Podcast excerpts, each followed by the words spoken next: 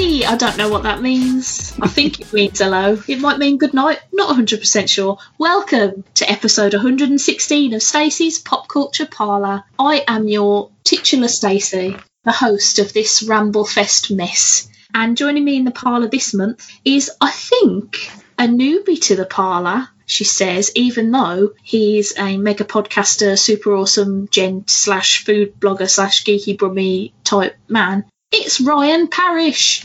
Hello. I thought you was going to call me Stanley Tucci then. It's like Buongiorno Tucci. I don't know who Stanley Tucci is, so it's. He's one of those actors who's in everything, and he's one of those faces like when you like recognise him, he's good. That's him. That's him. Oh, I was talking the other day with uh, with I think it was Lee Grice, friend of the parlour, about the fact that I've got this thing uh, where there's certain actors who I always just forget the instant I look away from them, like the silence in Doctor Who. And Yeah. uh, one of them is Billy Crudup. I just forget he exists. And I'm like, who the fuck is Billy Crudup? And then he appears in something, and Rich is like, there he is. And I'm like, oh, that guy. And then he'll exit the scene and he'll come back, and I'm like, who's this? What's To going on? that's pretty fair for Billy Crudup because he's always like one of those kind of B-list actors. He's always like in the ensemble cast, but never the main character. Yeah. He's, he's just there for background noise. A background face. Yeah. like a cardboard stand-in, they just wheel out to show in the background of a set to make it look like there's people there. a human pot plant. uh, well, that's really mean. Hey, how are you doing, Ryan? I'm good, thank you. It's been uh, lovely to speak to you again, and it's like we've had you on our podcast for a fair few times, but um, I think yeah, this is the first time I've swapped over onto your side. It's great to not to be like the the main host for a change, yeah. a little bit of a relax, And you're allowed to swear. And I'm allowed to fucking swear. Yeah, Woo! Fucking cunty bollocks. um, love a good swear, mate. Well, welcome to the parlour. Help yourself to a piece of imaginary cake. I will do. I, I always have to say imaginary because I don't want anybody to think that what I've done is invited people to my house during a pandemic. Yeah. I have not done that. I mean, I've had plenty of cake over pandemic and lockdown, but Oh, always room for another slice. Same, bro. Same. The yesterday, the hubby came downstairs because, like, obviously at the moment, one of the big sort of you know great things in life is food because what else are you going to do with your day? uh, and he proudly proclaimed that he'd found out that the first of March to the eighth of March is uh, Pie Week, Mhm. um, and so he just placed a massive order on Pieminister for a load of pies and mash and gravy and stuff. So I'm really excited about that arriving. We had our Pieminister pies yesterday, actually. Oh God, I love a Pieminister pie. Other pies are available, but Pieminister ones are good lads. Yeah, I mean, if, if they want to chuck some pies your way, I'm sure. I'm sure. You, Oh my God, if I could be sponsored by Pieminister and they could pay me in pie, that would be Yeah. amazing. That would be legit amazing. They're not Yeah. going to do that, but you know, but we can, we can but dream. A podcaster's dream. yeah, so it's, it'll make a change from Raid Shadow Legends, which is the sponsor for every other podcast under the sun. or like some sort of mattress. I don't know. Yeah. It's always a mattress. like who's who needs to buy a mattress that often? Yeah, it's like there's got to be a limit on the amount of mattresses you need to purchase over an annual basis. Yeah, absolutely. Like I'm pretty sure we've had our mattress since we moved in, which was like ten years ago. But anyway, nobody needs to know the state of my disgusting, rancid mattress bedroom. Um, we're off. We're off to a good start, guys. Yeah, Look, it's Wednesday. I've had a really long week already. Genuinely feels like Yeah. it's been. I've been at work like for a year. yeah. So let, let Mhm. me be the kind and gracious host and kick it over to you, Ryan. What would you like to talk about first? All right, shall we, shall we talk about the Alien movie franchise? I know, I know we've been discussing it before. Um, Surely. uh, yeah, I mean, where, where do you want to start? Do you want to start with the good films? Do you want to start with the mediocre films, or do you want to start with the slightly better films towards the end? I, I just want to know what you think because here's the thing, right, guys? I previously to this, I have only seen Alien and Aliens. And over the past couple of weeks, Rich said to me, let's watch the entire Alien franchise and see what it's like. And, uh, sh- oh, cool, blimey, what a mixed bag. Yeah, some highs and lows on that roller coaster. what a mixed bag. Yeah. But the, the ones I'm most intrigued by, because I think we can all agree that the Alien versus Predator movies just shouldn't have happened. Yeah. They're not they're not good. And they're not like one of them I'm pretty sure isn't even like interestingly bad. It's just eh. Yeah, the Req- Requiem is it, which is the follow-on from the first Alien movie. Yeah, it's, it's just. Uh, but I'm particularly interested to hear what you feel about Prometheus and Covenant Yeah. because I know, I Yeah. know that universally everybody loves Alien and Aliens. Well, Mhm. people who like good movies Yeah. love Alien and Aliens, and I know most people don't really like three or whatever it was called. Yeah. Did that have a name? I forget. Uh, A- Alien Three was the one that was directed by David Fincher, who basically completely forgets that he directed that movie and ignores the fact that he, I think it was his directorial debut. Then there was Aliens Resurrection, which everybody forgets, but that Yeah, I has forgot. well-known kleptomaniac uh, Winona Ryder and Ron Perlman in it, having a basketball scene. oh yeah, it did. Yeah. What a weird movie. Yeah, and then you've got The Predator, which was the Shane Black movie, which was crap. Don't sugar the pill, mate. Yeah. Say what you really feel. And then there was Predators, which starred Adrian, Bruce, Adrian, Adrien Brody, which was also crap. I didn't mind that for what it was. It wasn't a Predator movie, really. But but okay. So here's the thing, right? I bear in mind I had never before seen Prometheus or Covenant, and my only knowledge of them is that they are pretty much universally hated, especially Prometheus, by people who like the Alien movies. So I was sitting down, ready to do a hate of both of these films, and I really fucking liked them. I really liked them both, and I'm very intrigued to see your thoughts. I think the problem that most people have is because Ridley Scott did the first Alien movie, and it was it's it's a banger of a movie. Oh my god, it's phenomenal. The cast are amazing. It's really tightly written. It's it's well designed. There's great sets. You hardly see the monster in it, which actually makes it better. Hmm. And it, it's a great movie. It's one of those. I rewatched it this week just so I could compare against Covenant, just just as a kind of like for like, and it still ha- stands up to this day. It's brilliant. Yeah. Amazing cast as well. You have got Sigourney Weaver, you've got Ian Holm, you've got every everybody who needs to be in that. John Hurt. Everybody is great in that film. Prometheus. I could see where he was trying to go. And he's, he's basically just trying to write a backstory for himself, really, isn't he, with the aliens? Yeah. Because like this, Yeah. this, this is how the aliens came to exist. And Prometheus is dull. Okay. That's the only that's the only way I can describe it. It's just a dull film. Yeah. I feel, and I don't know whether, I don't know whether it, Prometheus does better coming off the back of having watched Alien versus Predator and AVP 2 Yeah. like literally two days before. like I think we watched all of these movies in the space of a week. So I don't know whether because my expectations were low for Prometheus because I knew most Yeah. people hated it except for some reason my mate Key.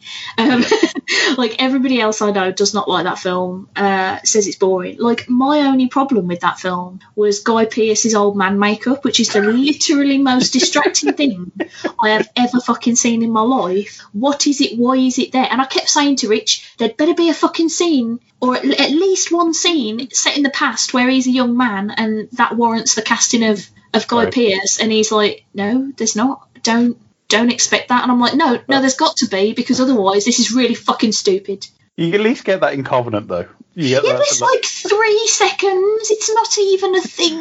Oh, all right. It made me so mad because I was like, just hire an old man. But Yeah. Rich was like, well, nobody looks that old, do they? And I was like, no, that's why his face looks stupid. Hire an actual old man who just looks old. God. Or, or at least hire Gary Oldman, who can play any any. like it just tickled me so hard because I was like, this movie is taking itself so seriously, and it's got like all this like slick set design, Yeah. and all the costumes are like very much, you know, you might not like them, but they are hundred percent what they're aiming for. You can tell. And then he just comes on looking like a fucking clown. I'm just like, what? Well, oh, that's the other thing I was going to say. You've got a great cast. You've got Noomi Rapace. You've got Charlize Theron. You've got Michael Fassbender. You, you've got some really strong characters, even even including Guy Pearce a little bit, even though he doesn't really do much in that film. But it's a really great cast. The, as you said, the set design looks great. The CGI is kind of wobbled a bit nowadays, it's, mm, but you just expect something more. It's like the sparks missing to it. Because I think the entire film, all you're doing is waiting for an alien to pop up. yeah, And that's the problem with it. The first one, you don't expect the alien to appear when it does. Yeah. It, it just pops up and then it's like, whoa. Whereas the whole of Prometheus, you're looking in the corners and you're checking to see when the alien's going to arrive because Yeah. because that's all you expect. And you don't even really get an alien in the film. No, so when we were watching it, I said to Rich when it finished, like, why does everybody hate this movie? Because from my from where I was sitting, it, I'd just gone from Alien versus Predator two to Prometheus, and I was like, this film's fucking great. What are you on about? What is everybody smoking? This film is rad. I mean, Yeah. uh, to be honest, I do think Charlize Theron is a bit lost in it. I don't know what she's doing because she's a very good actress, but she's not doing anything good in this film. And it, Um, it falls into that horror movie trope of smart people doing dumb things. Yeah. And there's the whole scene where Charlize Theron is running away from the rogue spaceship, which is basically tumbling towards her in a big circle. Oh, and she just to the side. run to the left or the right, Go to the side. fucking move, and then she just gets splattered. And it's like you're Yeah. supposed to be a, you're supposed to be a hyper intelligent human being, and you just do that. It's like just fucking move. Yeah, me and Rich were shouting at the screen at that. We were like, "Why aren't you going the right? Oh, you silly! Yeah. Now you've been flattened. What are you doing?" but I think, um, I think because I went into it with low expectations, I didn't mind, and because so I don't know what the marketing was like for Prometheus when it came out. But hmm. Rich was saying that a lot of people were expecting an Alien movie Yeah. more than they were expecting an Alien prequel. And I hmm. think because I went into it knowing that A, people don't like it, and B, it's a prequel, I don't think I was expecting the Alien that much. I was expecting us to get to the point of where there might be an Alien, which is what happens, really. coming off the back of a- Alien versus Predator 2 as well, which always just sounds like a football score to me. uh, but coming off the back of that, I mean, even Addams Family Values would be a better quality film than that. It Honestly, like, utter dross that film. I think I think I've had like nightmares that have been more interesting than and my brain doesn't make any fucking sense. So Yeah. like it's just such a weird. I, I just don't understand. I don't know. I did. There was a lot about the two Alien versus Predator movies that I didn't get. I think a lot of it was to do with how they had to try and sort of thread the humans into it. I hated this idea that the predators come to Earth every hundred years to Yeah. a fucking pyramid, and no one's noticed before. In the Antarctic as well, just like put it there where Yeah. no. Yeah. where there's where no humans are really like it was just absolute daftness and i was like do you know what the bits where aliens and predators were having a scrap i didn't mind that so much the effects are a, a bit on the ropalicious side but Yeah. you know it does what it says on the tin in it but what i didn't want was like yeah fucking humans meandering about where they shouldn't be yeah, it reminded me very much of Aliens as a concept, where you've got like all the tough marine people. Basically, they're just there for cannon fodder, Yeah. and they just decided to throw the predator into the mix to for a laugh yeah, bit of a laugh, yeah. And it reminded me of the old Atari video game, which came out many years ago, which I think was pretty much how they got around to doing that. yeah But as you, yeah, so from those two films, definitely every anything is a step up. I mean, Yeah. Requiem is is well regarded as one of the worst films ever made. it's pretty shit lads but moving on to Covenant. This is going to sound weird. Even though Prometheus is a dull, boring movie, Covenant makes Prometheus much better because Yeah. it helps it. It helps it along so much, and it gives it all the character depth that you could, should have had in Prometheus. Yeah, yeah. I think if Prometheus was let down anywhere other than Guy Pearce's stupid face, um, it was it was for me. It was in having a character that you really cared about because I didn't even really care about Noomi Rapace.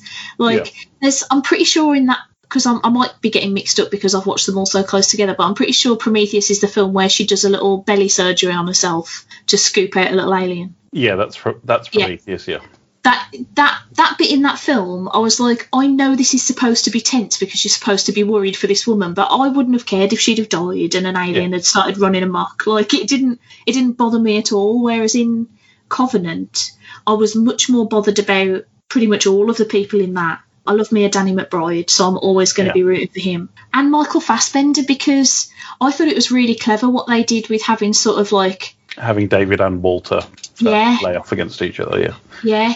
I Except when they kissed, that was weird. the stupid thing about that is that they were leaning in close together and I just went kiss and I was only joking and then they did and I was like, oh no, I don't like it. I take it back.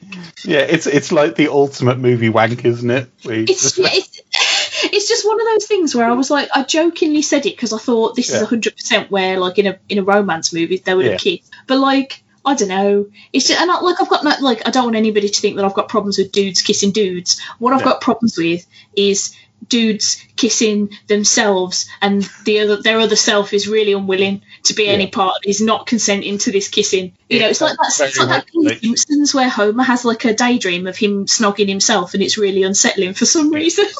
Yeah, it's it's kind of like it felt like very bad internet fan fiction that Ridley Yeah. Scott had like copy pasted into his script by accident. it was really weird because I get that you were supposed to be thinking like, oh, this Dave is like a proper weirdo, sinister, Yeah. you know, and considering they're both supposed to be robots and not really have that Yeah. sort of a range of emotions, it is supposed to be a lot more unsettling, which I totally get. But I was just like, I didn't know, I don't like it. yeah, it, it was a very odd scene. I think we're past the point of massive spoilers now, but Oh, yeah.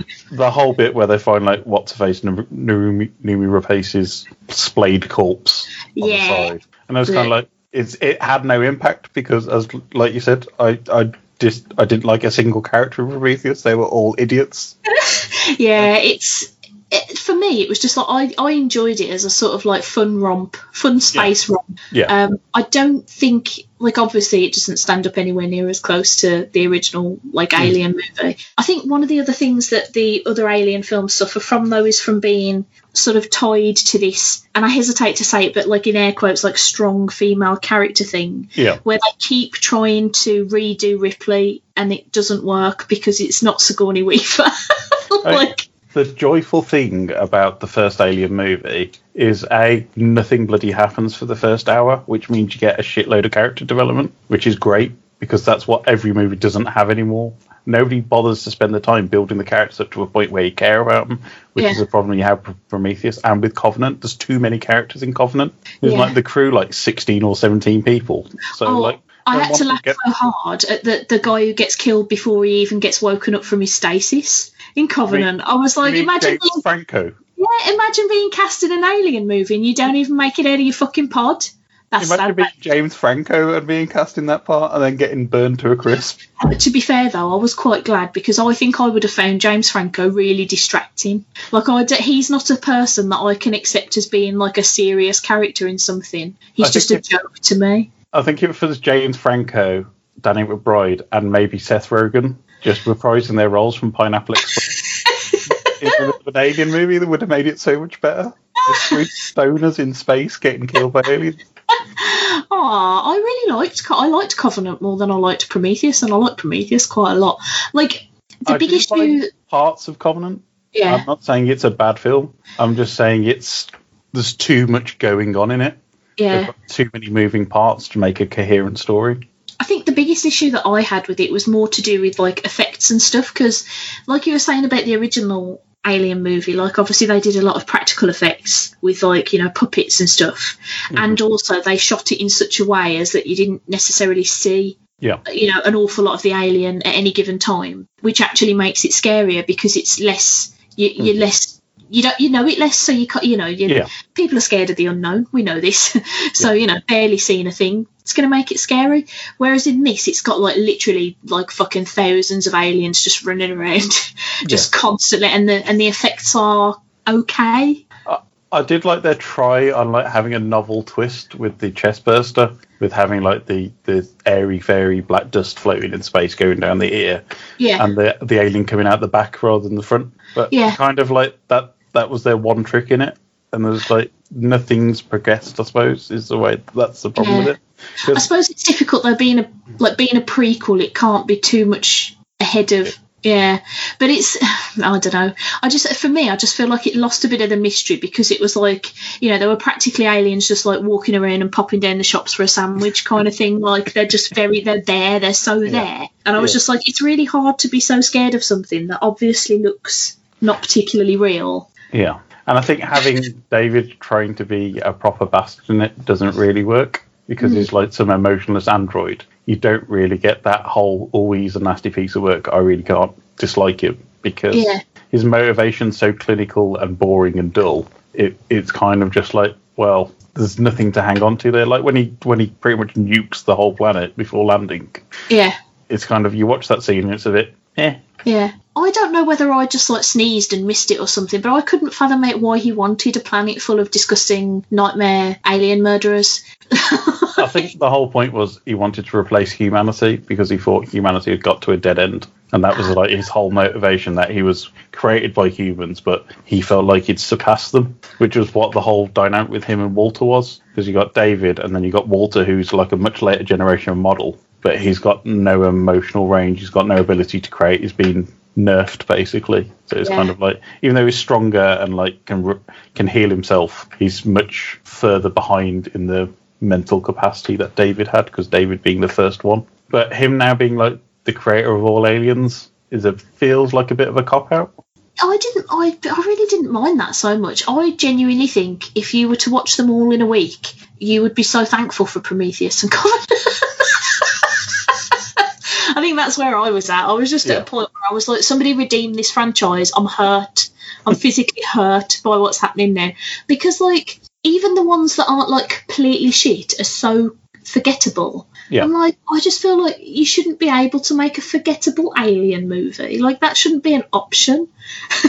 I think the problem is is the entire franchise since Aliens has just focused on well, first it was focused on Ripley, which is understandable, but Sigourney Weaver's pretty much banked those checks now, and I don't think she's going to come back anytime soon Yeah. after being brought back from the dead twice.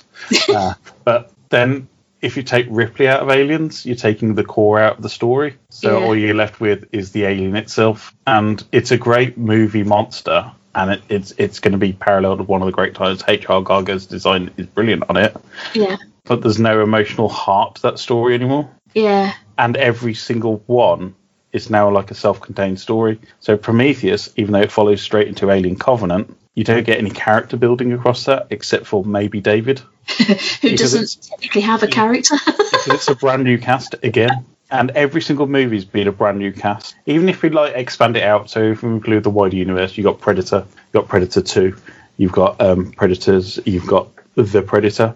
Every time it's a brand new cast, there's no carry across between it.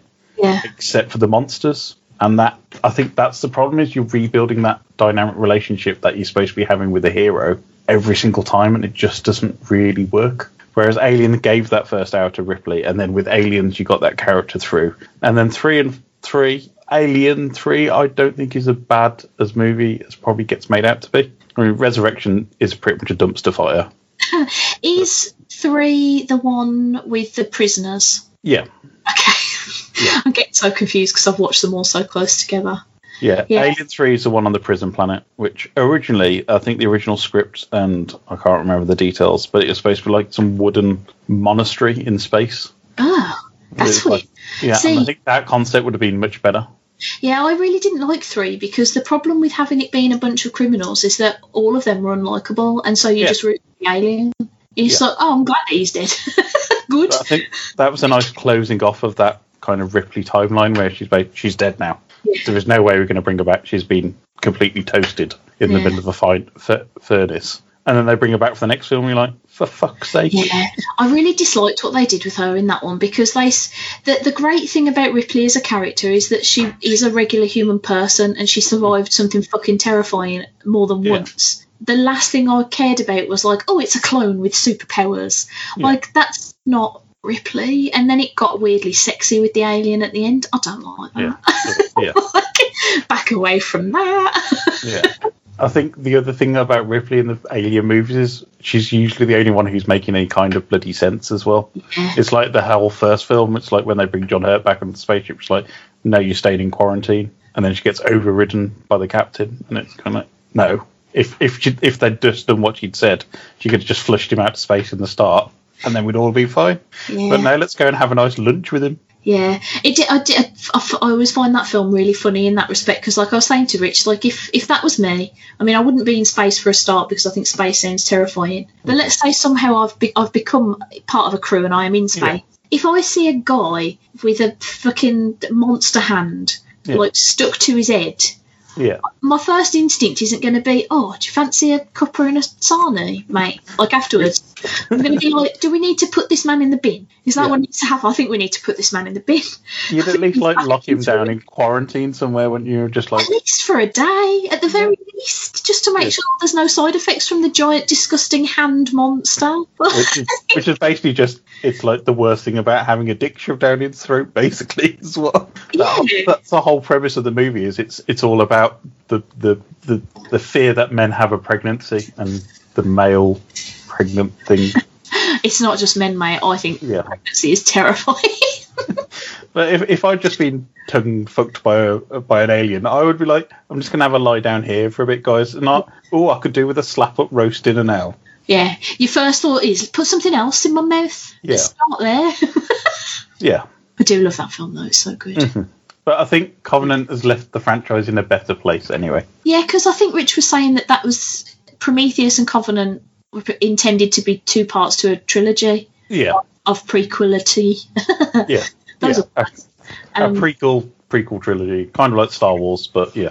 Yeah, I think it's left it in a space where I'd be very interested to see what happens next. So you know, Yeah. it's done its I mean- journey. That final scene, especially, is kind of like now I actually have some villainy going on here. Yeah, When he's got like the ring cycle playing in the background, it's like the entrance of the god. He's being a right bastard in this, yeah, and it's like, oh, finally they turn into a villain, and then the credits roll, and you're like, fucking hell! it is one of those things. for that. Yeah, it is one of those things that I think.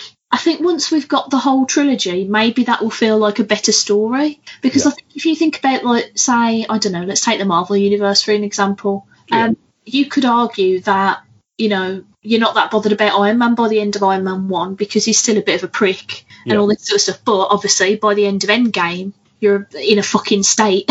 Yeah. because you've built up all this like Tony Starkness. Um, Yeah. So you know, maybe over this by the by the time we get to the end of this trilogy, maybe all of that character development will make sense. Yeah, It's just obviously slower because of it being, you know, it's been made as a trilogy rather than as a singular bunch of films. Am I making any fucking sense? No. Thanks, Rich. Love you. I understand what you mean. It's kind of like watching Infinity War without Endgame. It's kind of like you're missing those final beats. Well, it's yeah, it's like because I, I know there was a lot of um sort of complaining when Endgame came out or when when Infinity War came out, where a lot of people were saying, "Oh, well, I haven't watched all the you know cinematic universe movies. I don't get this." Yeah, But to me, that's like tantamount to saying, "Oh, I watched the season finale of series three of Buffy and I don't get it." Like, yeah, of course like- you don't, because you've missed thirty odd episodes.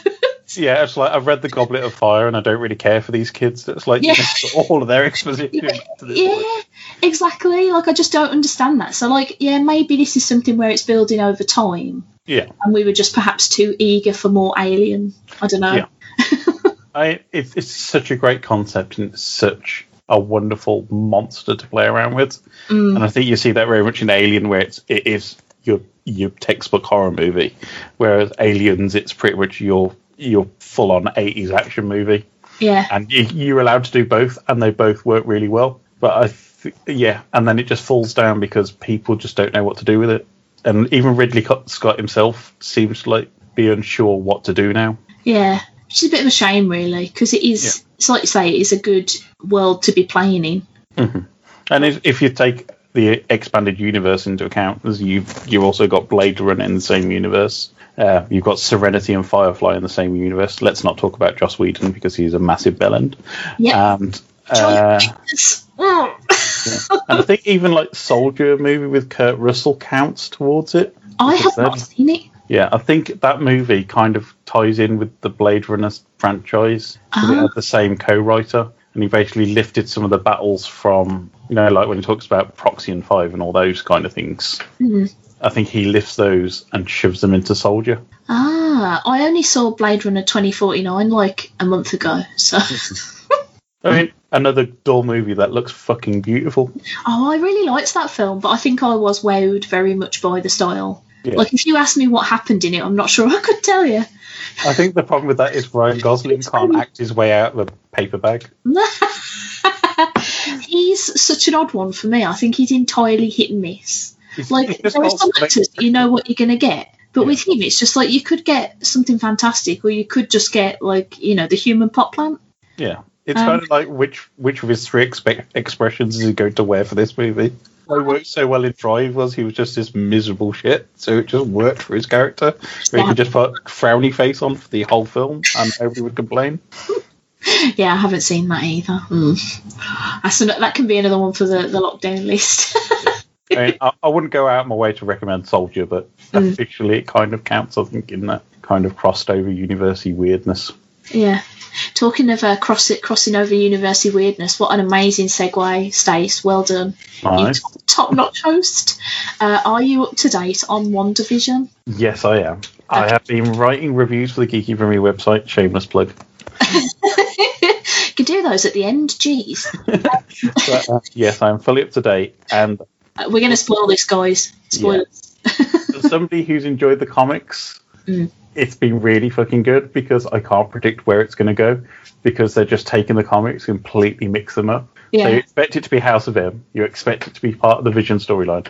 No, they're just doing their complete own things and they're taking little elements of it. So you keep being led down one garden path and then they completely subvert it, and it's been great for that. Yeah, yeah. It's it's one of those things where I was very skeptical of this when they announced that they were doing it because Wanda and Vision are two characters that I don't think have had much time in the movies for me to really care. Mhm. Um, and I'm not that bothered about them in comics either. Like I've never gone out of my way to read Vision or Scarlet Witch stuff because I just Yeah. don't find them particularly interesting. Yeah. So I was very much of a mindset of like, Rich is going to want to watch this, so I'll just exist in the same room while it's on. It'll be fine. Um, and within the first episode, I was like, this is phenomenal. Who Yeah. did this? You're amazing. Yeah. like, what even the F is going on? Um, and I love, I absolutely love that it's they're doing it weekly because I know the internet is chomping at the bit for them to like finally reveal what they're doing. But I love that I don't know because I too. love sitting and stewing on it and thinking about it and talking to Rich about it and just being like, what is going on? I think the joy of it has been as well because we missed like an entire year of the dopamine hit that is an MCU movie. Yeah, where we've just been restricted to having WandaVision. If you if you've been invested over the last fifteen years now, I think almost thirteen years, two thousand and eight. So we had thirteen years worth of Marvel back to Iron Man one. If you've been invested in that for thirteen years, then you had a year of nothing, and then it's kind of like, oh, there's Marvel eyes straight on it. Just on it. now. Yeah. And every single pop culture website under the sun has been like, shit, we got stuff to write about, guys. Quick, Quick, get to your keyboards. all Yeah. the YouTubers are there going, quick, what theories can we make up? Oh. 50 Easter eggs. I was just going to say, if I see one more article that tells me about Easter eggs that aren't even fucking Easter eggs, I'm going to go mad. Don't try and tell me that Wanda wearing a comic style fucking Scarlet Witch costume is an Easter egg. It's not. It's not an Easter egg. That's not. You don't know what an Easter egg is. If you think that's an Easter egg, you stupid bastard. Um, And I, lo- I think I saw one of those where they said Tommy and Billy are actually characters in the Marvel Universe. mate. I know. Well, I was. Well, I've, I, I I have to like avoid looking at the internet some days because it is just full of these like oh like five things that you would have missed and then it's something really obvious. So you're like, Yeah. you bellend. why are we? It's such good content here. Why are you scraping the barrel for nonsense? So much you could say. Like the thing I absolutely love about WandaVision is that it's given Paul Bettany the chance to like wiggle about in his comedic chops because who knew he Yeah. fucking had comedic chops? Well, this he- is the other thing I mentioned. Like, he's been in Marvel since 2008. He was in the first Iron Man movie. He's been in it lo- as long as Robert Downey Jr. And people always forget that that he was Jarvis first. Well, it's the thing about like you know Vision and Jarvis is that although he's always injected sort of like a personality into it, he's never really been like a character. Yeah. really. But I've just absolutely loved. I mean, particularly the sort of ones that were the, the earlier couple of episodes that were Oh, set yeah. more in the 50s sixties. Yeah. He was so funny, like, and his physical comedy was fantastic as well. Like, I was just blown away because I don't think I've ever seen Paul Bettany in any other movies than Marvel movies because I am a dreadful human being. I'm trying to think what else, and it's it's thin on the ground because I know we went to the US early in his career. I feel like in like a yeah. shit tennis movie the once with like Kirsten Dunst or something, but I've not With- seen it. Wimbledon. That was it. Yeah, is that was that him or have I just Yeah. totally misremembered? I think he was the bad guy in A Knight's Tale. not seen that either. Don't. I don't think I will. I- I've got no option to, if I'm But- honest. Yeah, I think yeah, it's kind of like he's he's made a life out of being Vision now, and you know he's going to be on the comic convention scene for the rest of eternity oh, now. God, When yeah. when the MCU finally does ever wrap up. God, can you imagine what that'd be like? I don't want to think about it. it's not allowed. They're not allowed to stop it. It's just got to go on at least until I'm dead. that's that's when it's allowed to end. Is when I Kevin- died. Kevin Feige's God, in, God Emperor of humanity and just produces Marvel content for eternity. Yeah, that's that's what I want to happen. But what I love about Division is that like there's so many like speculations and things going around the internet, and nobody really knows like, oh, is it Mephisto? Is it this? Is it that? Yeah. Um, you know, because like I was saying from the start, like pretty much from the first episode, that like obviously one just got some sort of control over what's going on. Mhm. Um, so it would be intriguing to see whether it was just her or whether she's being manipulated somehow. Yeah. Because like I know a lot of people have theorised that you know maybe the big bad is just grief. I say just grief, like I don't mean just grief because grief is a Yeah. fucking nightmare.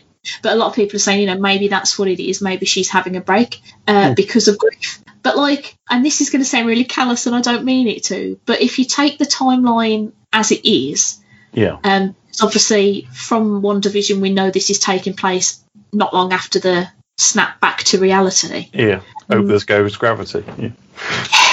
Um, um, Like it's it's been five years since Vision died, and longer since her Mhm. brother. So it's like, what were you doing for those five years? That do you know what I mean? Like it feels like grief isn't. It can't be the the, the sort Well, of main No, but she was snapped as well, so she missed out on those five years. shit. Was she? Yeah, she was she was snapped. forgot about that. So she it's only been ten days for her at this point in the series because we find Okay, out with like Monica Rambeau's unsnapping, it's only Yeah. been ten days. So if That you think about it, the big fight at Endgame, it's been like five minutes after Vision's been killed when she goes up against Thanos. Ah, And- see, I I totally blanked that she'd poofed. Oh, Yeah. I tell you what, that unsnapping, what Yeah. a nightmare! Did, like I went down this whole rabbit hole, and Rich was like, "You've got to stop thinking about this because you will get stressed." Because I went down this whole rabbit hole of like, if people are appearing back where they were when they were snapped five years ago, Yeah. what if? What if they reappear in bed where somebody else currently is and they merge into a nightmare body horror monster? Or Yeah. what if they reappear where their aeroplane would have been when they were travelling on holiday, but there's not a plane there anymore and they just fall to their Yeah. death? I was having Yeah, I- like I'll stress about. About this because it's kind of like what if you was like mid poo? You just you just reappear on someone's lap on the shitter. Yeah, yeah, Like- something like that. I d- it was stressing me out so much to think about it because like the Yeah, thing like as brilliant as Endgame was, they never really they had that they had that sequence where you see the sort of therapy session for people who've Yeah. lost people in the snap, Mhm. but you never see because it goes from Endgame, everybody's back to Far From Home. Yeah. We're all over. We've, we're having a little hug for the people we haven't seen for a while, and now we're back on it, back Yeah. on our shit. Like so that you don't really see it from the point of view of the people who've been missing for five years, but for them it's been a couple of days.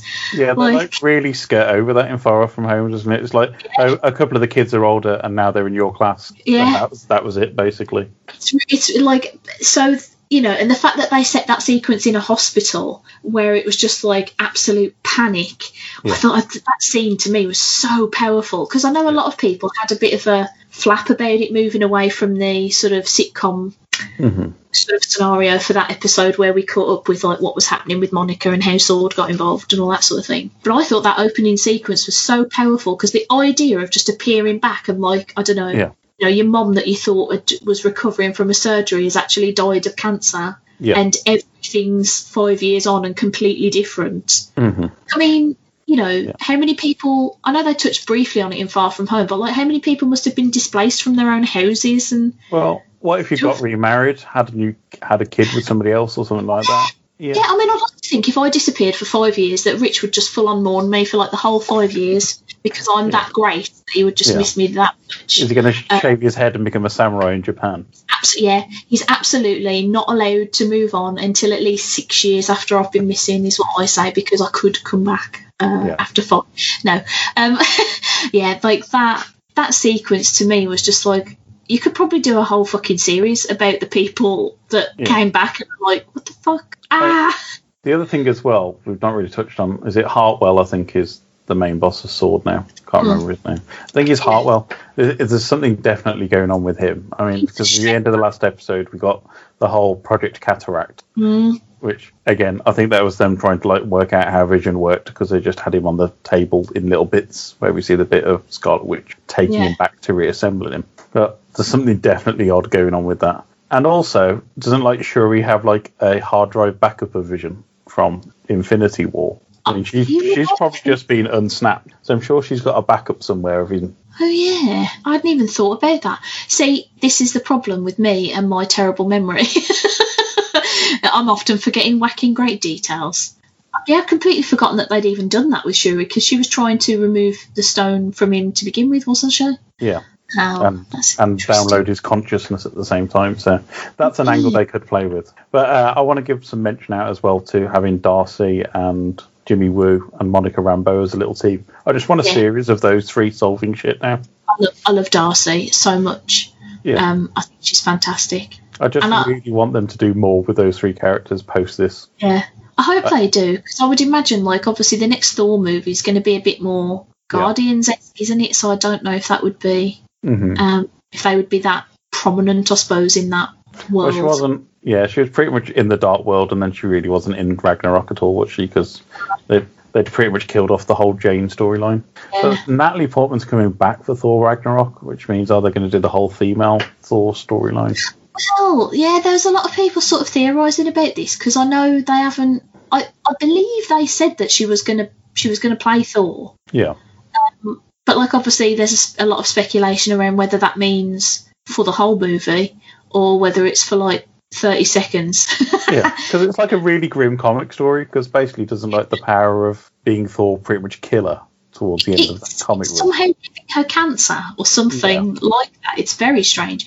I didn't finish reading that that run because I'm not. I'll be honest. I'm not a particularly big Thor fan Mm. in general. And to be honest, I didn't really like the first two Thor movies. It's only when they started leaning into the fact that Chris Hemsworth can actually do comedy Yeah, and made him a bit more fun. Yeah, because it's Uh, so straight laced in the Marvel comics, and it's just it's, it is like the typical Asgardian Viking Norse mythology miserable shit. Yeah, it's the same reason why I struggle with reading Wonder Woman comics. Like, I know there's so many people in my life that would slap me for saying that out loud, but I just find Wonder Woman actually kind of boring.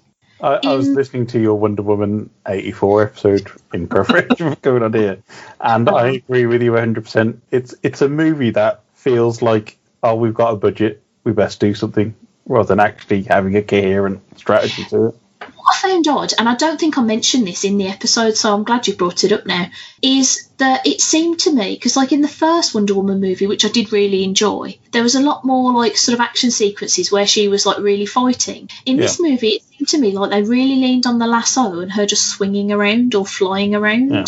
There was an awful lot like, oh, I've grabbed a, I don't know, an overhead cable and I'm swinging. And I'm Yeah. like, I don't want to see you swinging around. I want to see you actually doing a little fighting. well, the only major get you fight was her with a rubbish CGI Thundercat, so yeah, But even that, a lot of that is her swinging around on the lasso. Like it's Yeah. it's kind of it's really weird. But like particularly in comic form, I just find her just to be like unrelatably dull. it's kind of like it's this Kill thing like she's got a thing now, she's got a lasso, that's got to be her thing for the whole movie. That's the thing now. We've got to, we've got to utilise this. And to be honest, like you know, it is a thing that could look. There are bits where it does look great. I mean, it, it's difficult because of it glowing. It, it's always going to look a bit weird. Yeah. but it was just the fact to me that she seemed to be using it in fights where it it, it wouldn't make any form of sense. It's like she's Rather got than just kicking someone Yeah. It's like she forgot she had a sword. or a well. fist Or or a a, fist, yeah. Or a bra- or a braces, yeah. yeah, it's bananas. But anyway, yeah, we, what we were talking about Thor division. Yeah, I mean, So- WandaVision's been absolutely fantastic. Comparing it to the other stuff we've had, so we've had trying to think back to the other serial series we've had. We've had Agents of Shield, which Didn't watch. highs and lows. We had Agent Carter, which was that. great, absolutely Brilliant. great, and got cut off way before it should have finished. I wanted more early stories of the SSR. That was really annoying that they cancelled that when they did. And then you've got the Oh, Netflix stories, which were good in their own right. I have been terrible with the Netflix stuff because I watched and absolutely adored the first series of Daredevil and the first series of Jessica Jones. Mhm. And then I wasn't particularly struck on Luke Cage because I have a bit of a problem with fighters who are like, or with characters who are like, oh, I'm big and strong and I'm bulletproof because they can just like walk through a fight. Like there's no, you know, like with Daredevil. If you think about like you know that corridor fight sequence that's fucking phenomenal from the first series, like Luke Cage doesn't get to have any of that because he can just walk through a room where people are shooting at him and then punch him in the face and it's done. Yeah. Like, like uh, who cares? And then And I never. like, Jessica Jones being super powered, she still get gets handed to her quite a lot as well. Yeah. Um, and to be honest, David Tennant in that first series was just a nightmare. Like he's so amazingly awful in it. But for some reason, I, I wasn't that struck on series two of Daredevil either because I don't like Elektra. Yeah.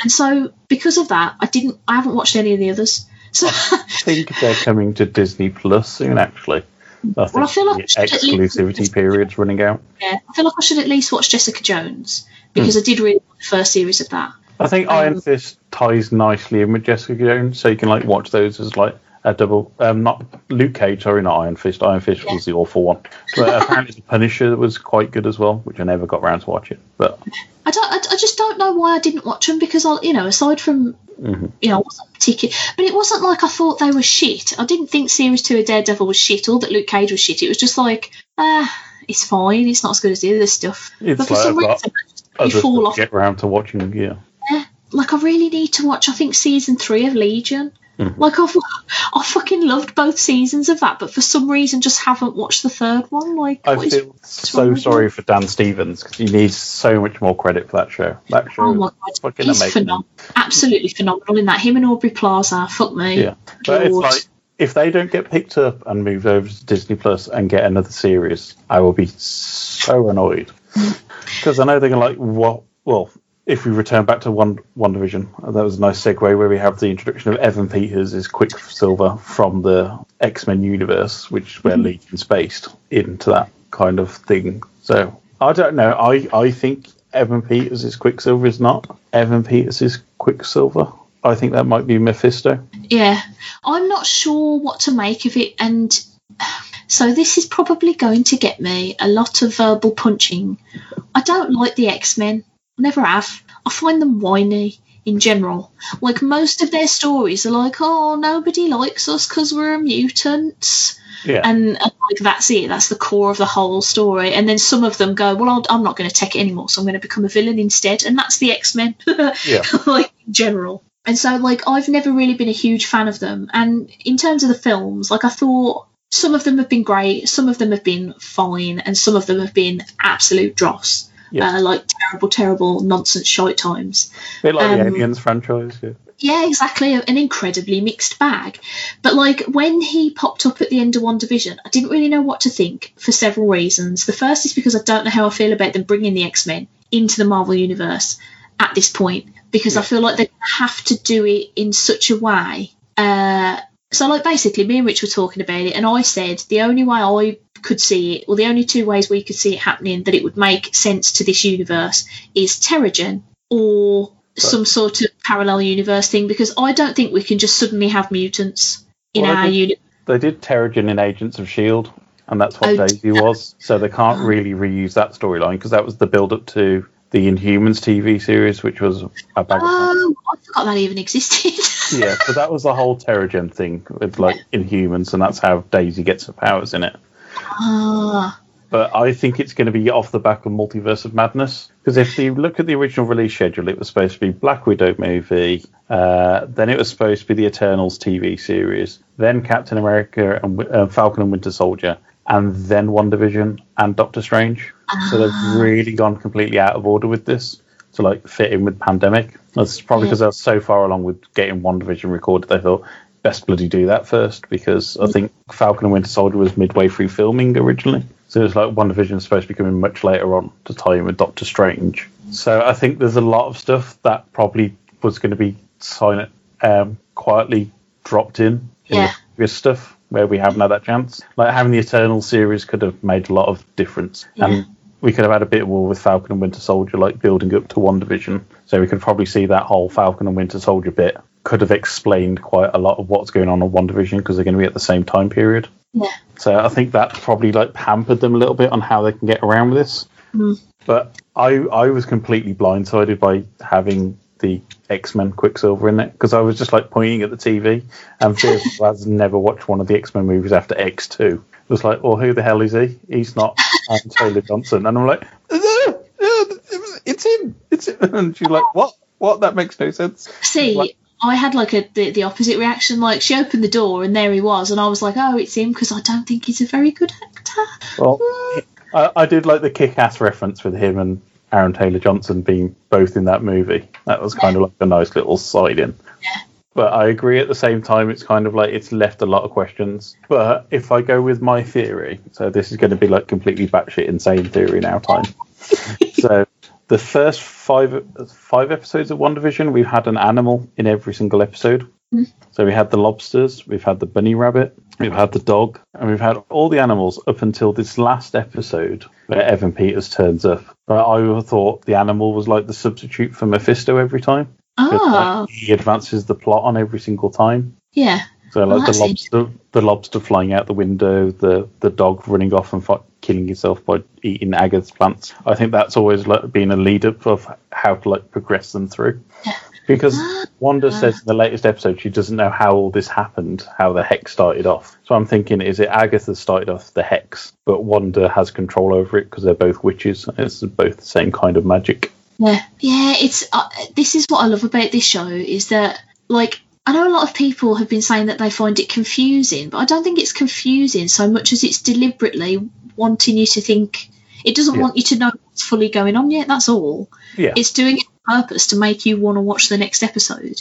Um, Yeah. The thing that I found particularly interesting about it is le- like learning these little nuggets about Wanda not being completely in control. Because Mhm. from the first episode, I had the feeling that it was all her. Yeah. Because particularly that sequence when Vision's boss is choking and Yeah. he he's just staring at Wanda and saying, "Make it stop." Stop it though. Yeah. Just stop it. And she's particular. She's not looking at her husband who's like dying on the floor. She's specifically speaking to Wanda and telling her to Yeah. stop this thing. and we've had more of that for the latest episodes with uh, uh what what do you want us to do about this that thing with Herb. Yeah. Yeah. Do you, do you want me to change something? Do you want me to do something else? And Wanda's like, I don't really care. Shall I take that again? Um, but like the interesting thing is the fact that she doesn't really know how it's started. Mhm. Um, because that does raise a lot of. oh, I'm just so intrigued by it. I love it, and I think Elizabeth Olsen's been fantastic as well. Oh, she's been fantastic. She's been amazing. But I think Kathryn Hahn's been the big breakout Oh. for me. mate. Like I've always been a really big fan of hers because to me, you can throw her in literally any role and she will act the fucking shit out of it. Yeah. She's phenomenal. Like everything I've seen her in, I've just been like, yes, you are fantastic, and I'm so glad that more people think that now. Yeah. Yeah. Because I remember, uh, I think she was in like, was it 22 Jump Street? Or one of those films. She's always got like those kind of minor great roles in before this. She's But- fantastic in Step Brothers. She did. Oh god, Oh, God, yeah. in Step Brothers, she's so funny. But like, I think a lot of people think of her as like a comedic actress, but she is just genuinely great at everything. Um, yeah, I think she's wonderful. The only thing, the only like, if I was going to throw any criticism at it, is the fact that I didn't particularly like the structure of the Malcolm in the Middle episode because I hate Malcolm in the Middle. Hmm. Shit. Well, we had, what was it, Billy doing his fourth wall break and talking direct to camera. Yeah, I, I've always, I've never liked. I think Malcolm in the Middle is terrible, and I hate that structure of the show where it's like, oh, look at me, I'm the main guy. I'm going to look at the camera and say the thing. Yeah.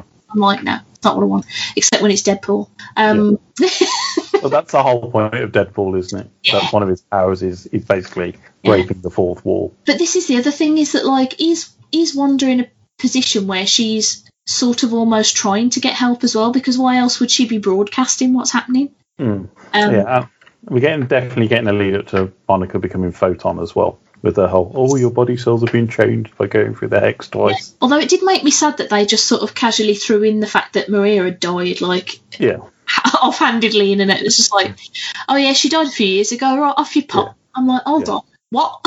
like, Yeah. good lord. she dead, and it's been three years. Even though you only found out five minutes ago, no time to grieve. Go back to work. Get Basically, back, get back, get back to it. Yeah. How about travel back in time to a weird sitcom situation? oh god, what a good show that! I could probably talk about this all night, but we shouldn't. Yeah. I mean, um, having Randall Park as well. Sorry, is the only other one I'm going to mention. Randall Park has been great. See, he didn't get enough time in Ant Man and the Wasp. I think he's Yeah. such a great actor. I mean, if you watch Fresh Off the Boat or anything like that, he's been really great in that and- as a series. And ha- having him on screen more has been really fun for me. I think he just needs more time. Yeah, I think that the one thing about him though that I think that is they need to um, stop making him seem so incompetent. Uh, because like we know that he's not because you can't be incompetent to work at a place like Sword or Shield or anything like that. Like you can't be a complete boob. But I think it's feigned incompetence though, because he takes those sword guys down pretty damn quick. well, this is the thing. Like they show him to be quite competent occasionally, but then at other times it's almost like he's bumbling into things, and it's like, Yeah. come on, like let him be a, a you know a clever dude. Yeah. You know he's he's got the chops. I did love that scene of like, and which one of you is the sassy one? And then he walks up with the coffee. Oh God, I can't wait to see where this show goes. Now we've only got what we're over halfway now, so we've got what four episodes left I think so. I think so. Yeah. But there's a rumored tenth episode, and that they're only saying it's nine, but there might be a tenth one. That's intriguing. That'd be really fun. There's, they're getting longer and longer as well. I've noticed. It's like they're following that sitcom thing of where they've gone from like that really short twenty minute sitcom. Yeah. Like, I think the last episode was just over half an hour. Yeah. It's nice to see like a little few more minutes every time. I hadn't noticed that, but it's mostly because I'm always so engrossed. Like it's one of very few things that I like. I won't pick up my phone and faff while I'm watching it Yeah, because it demands all your attention. Yeah, And God, I love Vision so much now. I never thought there would be a time when I would say, "Well, I love Vision," but um, I do. does it make you want to go back and read some of Vision's comics? Um, maybe. I think I would have to get some recommendations though, because he's not. I don't think he's a character that I'm going to be like, yeah, I'll read anything with him in, Yeah, kind of thing. Uh, yeah, because like the whole Synthezoid family arc is it's really worth a, your time reading. I think yeah, it's basically like when he has his own little fake Vision Synthezoid family. It's really Yeah. good. nice. Um, we've been waffling for an hour and we've only talked about like two things. I wanted to talk a bit about It's a Sin if you've been watching it. Yes, I've been watching it weekly, so I am not all the way through. So me, me and my wife have decided that we're going to watch it as a proper series rather than binge watching it on all four. Well, I, I did the thing where I was like, I'm going to binge this because I've got a day off and why not? And then I watched one episode and I was like, I can't binge this. Yeah, It's too much. yeah. Like, good heavens. Um, It's- which it's been- you up to? Give me a spoiler because Uh, I, d- I just don't want to ruin it for you. I can we're warn up listeners, but I to can't ruin your life. we're up to the episode where they all get arrested at the end. okay, So, so try not to spoil it for actually far. the listeners. Yeah, yeah, not actually too far from the ending. Yeah, this was a show that like so I watched it and I wasn't sure what to expect because I've never watched any of Russell T Davies' stuff Mhm. aside from Doctor Who, yeah. which obviously Well, he did Queer as Folk, which was a big hit back in the Yeah. nineties, early two thousands, I think. And then there was Cucumber Banana Tofu, I think was. I'd never even heard of that. Yeah, I'd never even heard of that until It's a Sin came out. Mhm. So I sort of went into it thinking it's an interesting premise. I don't know because I my only experience of Russell T being Doctor Who means that I often think of him as al- almost a bit silly because a Yeah. lot of stories are the sillier you know half of the uh, Mhm. new Who's that we've had. So I didn't really know what to expect. And good God, it's good though. Yeah. Totes emotional. It's it's a proper drama yeah. in the in the sense of there's some comedic moments, there's some very joyous and happy moments, and there's other moments where your heart gets ripped out your chest and stomped on repeatedly. actual heartbreak. Because Yeah. if I was going to level a criticism at it, the only one that I have is that I think that episode one felt rushed. Because I think it's only, is it five or six episodes? I think it's five. Yeah, I think we're four weeks in, so I think there's only one. Yeah. Yeah. Yeah, because it, it feels like the, so they, the whole series covers like a decade. Um, for Yeah. those of you who don't know what it's about, it's uh, it's about some people living in London in the Mm. 80s during sort of the AIDS pandemic, epidemic. Yeah. Not sure which word's the right word there. And so obviously it's it's a lot about sort of um, you know the gay panic and uh, all the Attitudes at the time, yeah. yeah. Um, and so, like, yeah, because I was thinking, oh, it's Russell T. Like, this is just going to be a nice, jolly laugh in it. And some of it is, some of it definitely is. But that the, the thing that I found a, a bit of a struggle was that first episode. We seem to go from because there's a lot of characters in it. It's about a lot of people, and obviously he felt he must have felt like he needed to introduce them all in the first episode as much as possible. But it felt like we went to 0 to 60 with their characters, and I didn't feel like I got to know them at all in that first episode because it threw so much at you. I think we got more time on Neil Patrick Harris's character than we got on some of the main characters in that episode. Yeah, um, which was so I'm going to spoil this. Neil Patrick Harris's character dies at the end of episode one Yeah. of AIDS, and that really threw me. And not so much because I was like, "Oh God, this is upsetting," even though obviously it was, but it was more because, like you say, they spent so much time building him up, and I think to the detriment of other characters. So, for example, Richie and Jill's relationship goes from they meet to they're the world's greatest friends, inseparable forever, in like And living together. Yeah. yeah, and it feels like there's no like I don't understand their relationship in that first episode at all. I don't get why they're friends. Yeah. I don't And I know think- why they're so close. Yeah. I think Roscoe gets the raw end of the deal though, because he gets like five minutes, Yeah, basically him leaving his parental home. yeah, and there's Oh, all this it. build up of um, Neil Patrick Harris's character and his partner, and then they're both dead by the first the end of the first episode, and it doesn't really impact the rest of the story. Mhm. Uh, you know, as much as Colin is sort of friends with them, and obviously he sort of doesn't see them again after that, we don't even really deal with his feelings around that and the fact that, you know, we don't even get to see his reaction to Neil Patrick Harris's death. So it feels a lot like that first episode was focused on entirely the wrong thing. Yeah. I felt a bit cheated at the end of it as well because NPH was so great in that show. Yeah. For that one episode, he, he is a scene, scene stealer. He steals every single scene he's in. But he's absolutely amazing. He's got the upper British sensibility down perfectly. Yeah. and it, is the only thing you can th- focus on because Colin becomes just a bit by the wayside with him in there, and for him to be like, as we said, quite a lot of the focus of that episode, and then for him to be gone, it's kind of like, Yeah, and there to be no impact because you would expect, Yeah. oh, the episode two, then this is going to be like a big ripple effect of something. yeah, It's, it's not. We don't even see Colin deal with it, let alone any of the other characters we've been introduced to. No. I'm happy to report that by the end of episode five, ev- uh, everybody means the world to me, and I want to adopt them all. yeah. oh, Colin, Colin, just like Oh, a heartbreak from start to finish.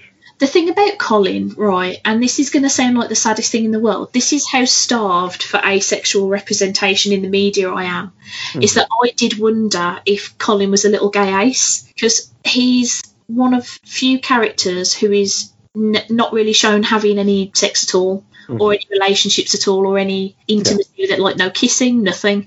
And I was like, oh my god, what if he's an adorable little gay ace? Oh, Yeah. him.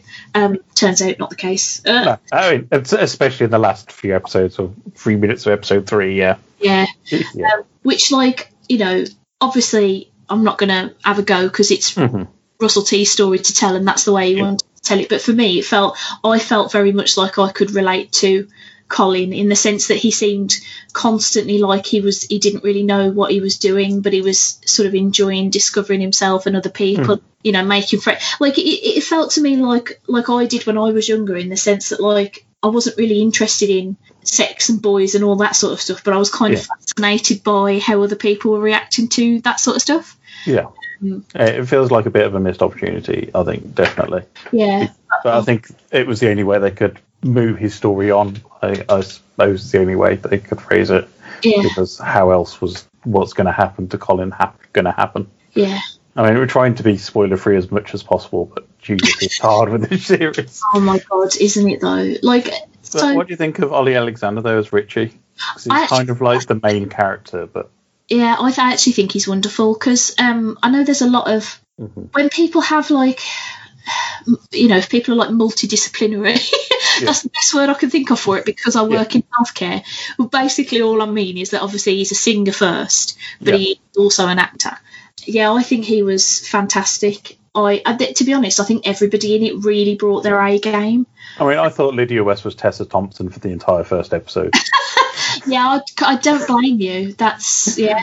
I kept thinking I recognised her from somewhere, but I don't think Yeah. I did. I just yeah, she just looks a lot like Tessa Thompson. But yeah, I think everybody was bringing their A game, and I do think the material was really good because one of the great things about the show is that like obviously I am aware of AIDS and everything that happened in the sort of like Mhm. 80s, early 90s. But like, I don't think I've ever been aware of it to that extent, if that makes Yeah. sense, because it's not something that like, you know, nobody in my family is gay. So it's Yeah. not something that was ever like touched our family in that sense. Yeah, And I think also there's an awful lot of sort of uh, an awful lot of the sort of pop culture and or just sort of like news about it is very focused on Americans. Yeah, and I think it's been suppressed Yeah. as much as as a, as a part of it, it's not something that's ever come out in any kind of major media before this show. We've not really had anything touch on the AIDS pandemic for anybody else pro- other than people probably in gay or LGBT culture. So Yeah. this is kind of like the first time AIDS has been dealt with in a mainstream kind of audience way. Yeah, because I think I was talking to my mum about it because she was asking whether she ought to watch it. Um, and uh, she said to me, she said, now that I think about it, she said, I think the only film that I know, or like the only thing that I've ever seen before that's even remotely related to AIDS is Philadelphia. She was like, I don't think that's, you just see that one guy, like it's just Yeah. Tom Hanks. There's no sort of like wider implications in that film of, Mhm. you know, and I, the, the the scene that I found particularly interesting was there is a bit where Olly Alexander as Richie does like sort of a monologue to the screen Yeah, why he doesn't believe that AIDS is that much of a an Yeah. issue. Um, and it's all like because like living through a pandemic at the moment, there is a lot of like misinformation and nonsense going around that is potentially very dangerous. But we are in a position currently where we have got more access to experts than we've ever had before yeah, more access to debunking nonsense than we've ever had before. So, like, thinking with a modern brain, it's hard to think about how people in the 80s didn't believe that AIDS was a thing to worry about because, But you know, I think that is again a really good sign of modern times. Is there will be people who are un- unwilling to learn about it because that fear of the un- knowing what's unknown. I mean, we get that quite a lot with his story about him not when he goes for his first HIV test that he doesn't bother to get the results. yeah, And it's kind of that thing of if I don't think about it, if it's just in the back of my mind, yeah, then I don't need to worry about it. And I think that's what a lot of people have done with this pandemic. I mean, we've seen it recently, even in Birmingham, where there's been a nightclub being discovered and people out having going out drinking, like an illegal nightclub. But they don't see the wider impact of things like that, and you don't think of that journey where, all right, it could be your grandparents who are you infected with COVID, you don't know because you've been out mixing with other people. Mm. And I think this kind of really highlights the last big pandemic in our mind in that's touched our Western world, which probably was the AIDS pandemic. And we don't I think we've lost the ability to adjust because that pandemic was so suppressed in the news of oh it only affects gay people is what I remember as being a kid was you don't need to worry about it because it only affects gay people. You'll, Well, I was going to say, like, I, and this is one of the things that I think was great about the show, is that it showed you that people who are smart as well can also be bamboozled by certain things. Because, like, mm. Rich was talking about how, you know, people were saying that you could only catch it if you had sex with animals, or, you know, all this, like, you know, you, ridiculous stuff that's nowadays to us is completely ridiculous. But of course, at the time, everything you heard about AIDS would mostly have been hearsay because it wasn't really getting reported in the news properly until it was a, you know, yeah. far too big of a thing. I mean, um, I think there's a great scene when they're going through all the other cures about it, and it's like, oh, if you have eggs every morning, that's going to cure you. Or if you drink battery acid, Good um, lord. yeah, Imagine being so desperate that you contemplate drinking battery acid. Good mm. heavens. yeah, um, I think that's what really hit home with me about this show is that there's there's so much about something that's a relatively recent history that I just don't know. And apparently, as well, it's um, it's spurred on like a record number of HIV tests, this which is phenomenal because obviously it's a much more treatable thing yeah. um, manageable condition. Mhm. Um, so I think it's amazing that he's been able to do. I mean, Russell T Davies must be like just Yeah. so touched by the idea. had a positive impact here. Mm. Uh, I think we should pick up on the, some of the funnier sides of it as well, there, because we, we talked about quite a lot of the dark side. But I think like the stuff with um, Roscoe's character and Stephen Fry, Yes, that that's like some of the nice, funny bits that we see. yeah, Um, and yeah, we don't we get a lot of that, which I think gets hid, mixed in amongst that. I mean, most of the stuff that happens to the Pink Palace is great. yeah. Mhm. Well, I mean, I was having this conversation with Rich because he didn't watch it uh, with me because Yeah. I watched it when I was having a, a day off. Well, I started watching it when I was having a day off and then thought, no, you can't sit and watch five Yeah. episodes you will cry your heart out. Um, but we were talking and I was saying about the fact that actually one of the really good things about it is that it does have such a good balance between the the heart wrenching and the mm-hmm. you know the hilarious and the joyous that it actually does make you reflect on the fact that Yeah. you know, as much as it feels at the moment like we are in the shittest timeline, mm-hmm. actually there are still really great things to be appreciating, and you know, Yeah. there's still like brilliant stuff to laugh at, like you know, and do you know what I mean? There's still joy to be had in things. It's just Yeah. a bit different for now. And I think that one of the strongest part of that is having that community. And Yeah. it was a very London-centric community at that time, but having that having that group of people around you, you know, you could trust and you could go out and enjoy and have have fun with. Mm. And I think we've swapped that more to an online kind of aspect now. Yeah. But I think through the myriad of people who've had lockdown quizzes or just Yeah. Zoom chats or catching up with other people like that, I think that's been very helpful. And although it's not in person, at least it's kind of at least we can virtually have that presence, yeah. which we couldn't have had at that time. Because could you imagine if this lockdown had happened 20, 30 years ago? I don't internet where, where, yeah, Netflix. yeah, no Netflix, no Amazon Prime, no internet yeah. n- no game consoles rather than probably a Commodore 64 and an Amiga. So Probably no ability to work from home, yeah, really, for most people. so we're um, lucky to be how we are now. Yeah, Oh god, yeah. And like, you know, not not to put like a weird point on it, but as well, like um one of the brilliant things that I noticed from working in a charity is that there was a massive outpouring of people supporting charities during Yeah. lockdown because obviously there's a lot of like virtual fundraising that you can do. So that has been amazing to see that like because I don't know about you, but you know, up until like early 2020, I was starting to wonder whether humanity ought to just be, you know, Yeah. just sit and start again. You Yeah. know, s- send along another flood. I mean, I mean, there is a subreddit to go back to the MCU called Thanos did nothing wrong, and I think a lot of people might agree with that. Yeah, it's one of those things where, like, you know, obviously I know that there are good people in the world, but sometimes the the less good, Yeah, more shit ones are more vocal or noticeable uh, or elected into questionable places.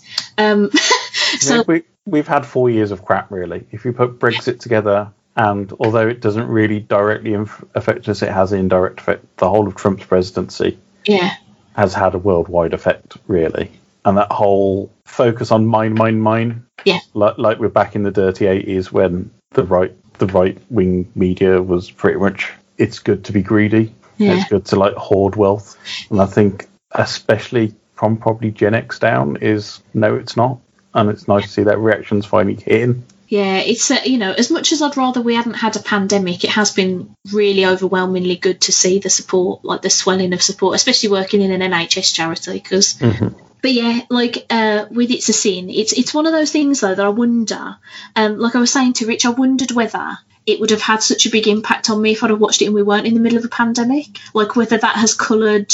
Like because I know I was talking to friend of the parlour Jenny about and she was saying that she found it difficult to sympathise with Richie when he was going through his sort of AIDS denial phase Yeah, she was saying, you know, she's got so little patience at the moment for COVID deniers because of the effect that they're having on the rest of us, you know, Yeah. us in lockdown and whatever, that that sort of tainted that sort of scene for her. Whereas for me, actually, and I'm not saying at all that I think people who are denying COVID are anywhere near to being right, but to me, actually helped me understand a bit more how people end up believing yeah, certain things or why pick because I don't think it's you know obviously that it, for some people it is just going to be either stupidity or yeah. It helps you understand their do what you want to do but there's going to be a lot of people who just don't understand the science or who hear something that sounds right to them and they they gel with it do you know what I mean and you know Yeah. like like with Richie's character, he was very much focusing at the time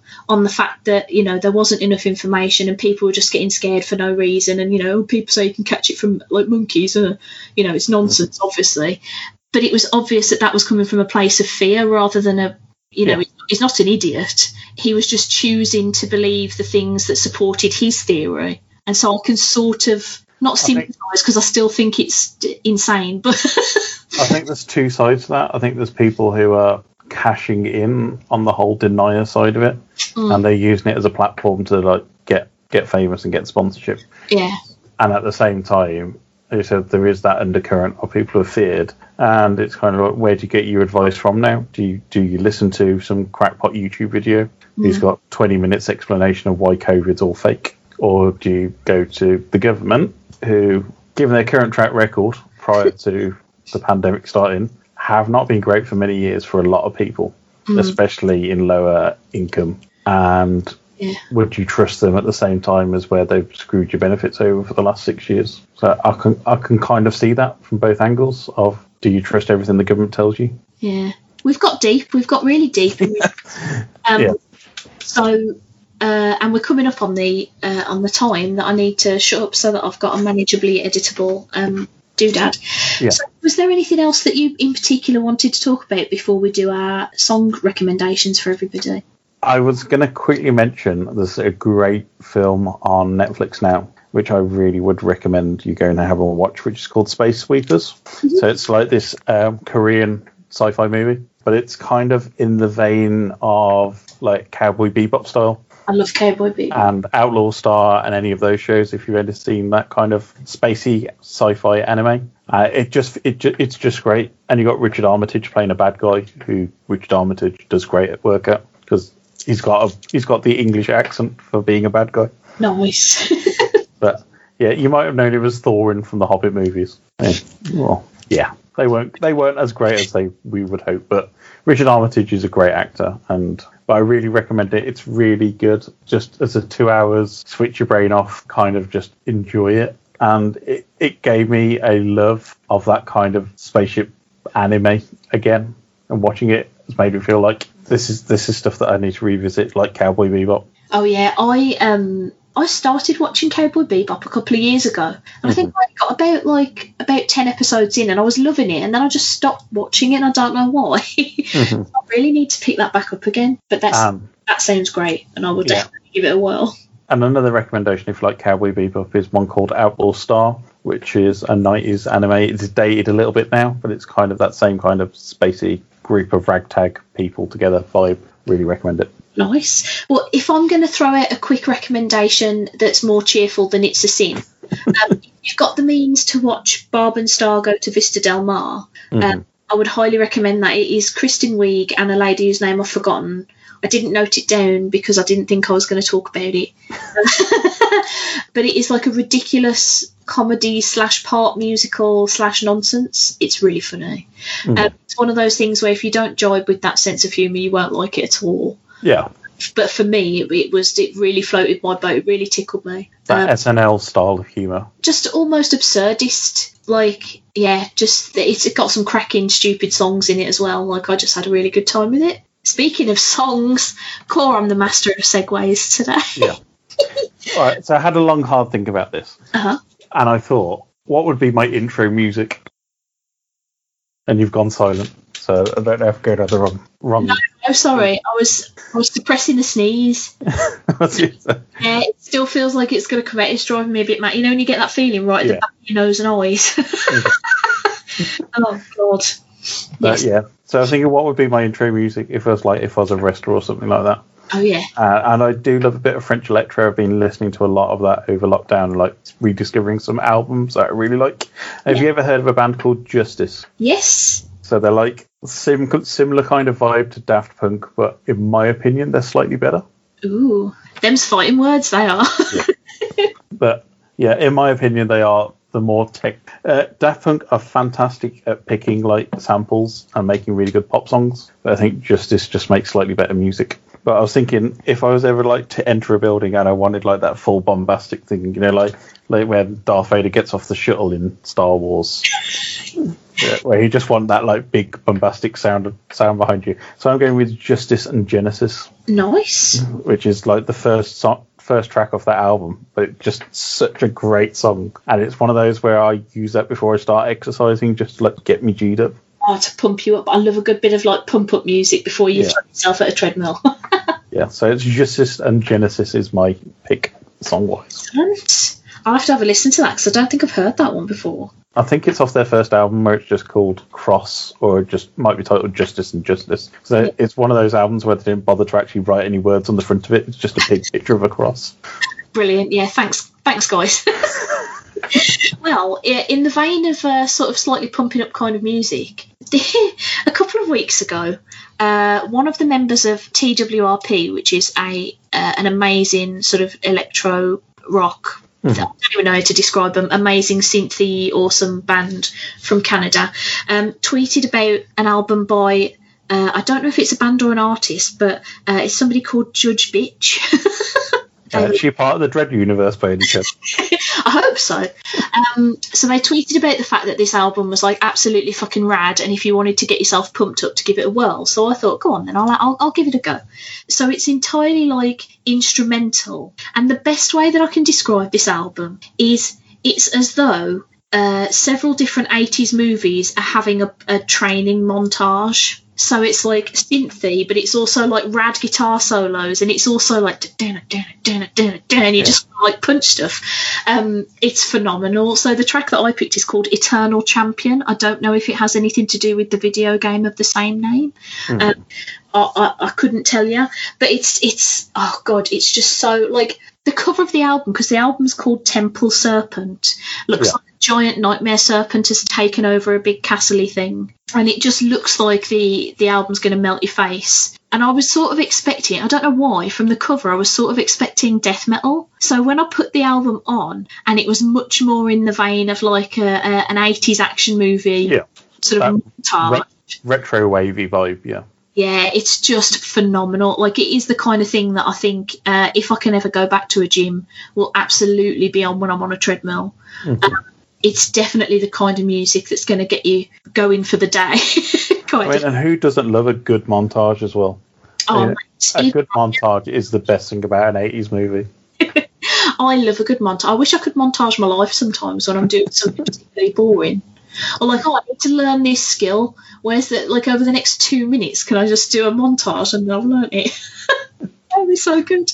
Um, but yeah, uh, Eternal Champion by Judge Bitch, and uh, hopefully, if uh, if your track is on Spotify, then both of those will be on the Parlor Recommendation Spotify playlist. It will be on Spotify because I that's what I use for my music, and it's it's you know when you have like the list of shame at the end of Spotify every year Yeah. with the this song you listen to entirely way too much. It was just Bloc Party and Justice for me. Oh my god, I think I tweeted not long ago about the fact that I'm like, every year I say I'm going to listen to more new music. Problem is, I spend too much time listening to fucking podcasts. Um, like every year I'm like, oh, here's like 17 albums that I've got to listen to that I've never heard before and that are probably great. Presses play on Silent Alarm by Bloc Party. like that is just me all the fucking time. Like, oh, oh, I really need to, I really want to listen to this new album by such and such. Puts on Paramore. It's it's, it's the Lisa Simpson uh, coffee meme gif of just like give me that good shit, and it's just silent alarm. Just, Yeah, yeah, I love that. God, that album's so good. I think it kind of one of those albums where you can just play it whenever. Yeah, There's this great uplifting songs in it. There's some downbeat songs in it, and it's it's just an emotional journey from start to finish. yeah. Uh, so that's another recommendation for everyone. Give that a listen if you haven't. Yeah. On on that note, right. Mhm. Thank you No. so much for joining me in the parlour. Thank thank you so much for having me. It's been a blast. It's been Can't good fun. Taken this long Yeah. to get you onto the uh, explicit podcast. It's been nice being able to swear, put it that way. Because so so many times on my podcast, I'm just like, and it's and it's, Flipping great. yeah, Yeah, the other there was a couple of uh, near misses during some quite important work Zoom calls recently, and I think in the one I ended up saying farts weekly, which which which is a magazine that's a joke in an episode of regular show, I think. So Yeah. that, that wasn't really appropriate for the conversation, but it was better than what I was going to say. Would you like to point my lovely listeners towards your internet presence? yes. So you can find pretty much everything we do under Geeky Brummie on Twitter, Facebook, Instagram, YouTube, uh, all G W E K Y B R U M M I E. So I always have to say the spelling because people always put Brummy with a Y at the end. It's like not the official spelling of Brummy. It's not not the official spelling, but uh, yeah. So said there's about five years worth of podcasts to go and listen to, and we on. quite you on quite a few of them, yes. and probably um, going to see more stuff on our YouTube channel as well. So youtube.com forward slash geek. I mean, probably going to be a lot more going on there in the near future. Excellent. But it's been an absolute blast. Th- Thanks for having me on. Oh no, I can't believe it's taken this long to get you on the show. That's ridiculous now that I think about it. um, It's been great fun. a little bit bad, but I'm glad you've enjoyed yourself. And uh, listeners, we hope you've enjoyed yourselves too. Have a great rest of this month. I hope you've OD'd on pancakes. I had four yesterday. I made 12 between me and Viv because I just used the normal recipe and I was like, I That's a- feel very, very fat at the end of that. Well, see, we did the thing where we were like, let's have pancakes instead of dinner and just keep going until we die. but because Rich, uh, Rich's appetite took a turn after after his hospital stay, because obviously they feed you a sensible amount of food when you're in hospital rather than the coke. Rather than a normal amount of food that we're all used to. Yeah. yeah. Um, so like he came back and his appetite is like half what it used to be. So he made eight pancakes and we ate four each. And he was like, "Oh, I'm done now," and just went into the living room. And I was like, "I don't want to have to make my own pancakes because I'm a lazy arsehole and they're not as good. I don't know what I do, but I don't make good pancakes. I don't. I don't understand how you can mess up pancakes. They're so easy, but I can do it. I mean, 80s TV kids legend Andi Peters apparently has a really good recipe, which is what we used. Brilliant. There was one year, and I realised that I said I was going to end this episode, and now I'm not even talking about pop culture, but this is important information that the world needs. One year, Rich made me pancakes, and he put orange truffle flavoured Baileys in the batter, Oh, and then we served it with chocolate syrup, and it was one of the best things I've ever eaten. that sounds fantastic. So good, chocolate orange pancakes. And on that note, everybody. Oh shit, I forgot. I need to do a plug. I'm going to be on a live podcast. Oh, thing. yeah, you uh, the 13th of March, from 10 a.m., I think, I'll be taking part in the Super Pod. Uh, you can find more information and all the links and all that there, beers, at superpod.co.uk, uh, raising money for Comic Relief. And I won't be able to swear, so that will certainly be an interesting hour. Yes. And is the lovely Barry Nugent from Geek Syndicate joining you for that? He is indeed. It will be a very live Stace and Barry in the morning, which could be a disaster. As So- all good breakfast TV should be. Uh, absolutely. So um, I'm, I'm highly anticipating like tech issues at the yin yang and me dropping a C bomb or something.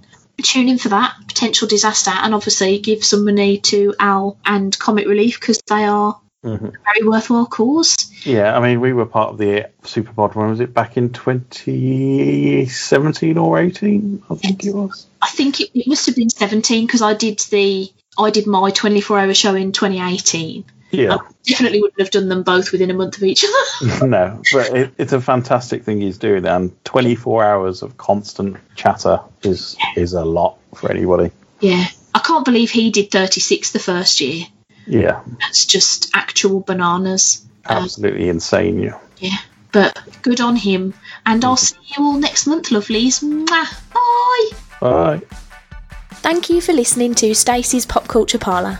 To get in touch with me, the titular Stace, you can follow me on Twitter at Stacey's Parlour, send an email to stacey'sparlour at gmail.com, or come and join the Stacey's Pop Culture Parlour Facebook group. If you'd like to leave a review for the show, please do so on Apple Podcasts or over at podchaser.com.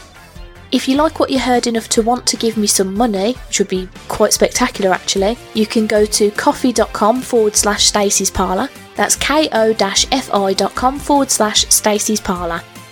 The music that you're hearing right now is by the amazing band Starbomb, and you should really check them out on Spotify, iTunes, or on their website. Thanks for stopping by, and I'll see you next month. Mwah!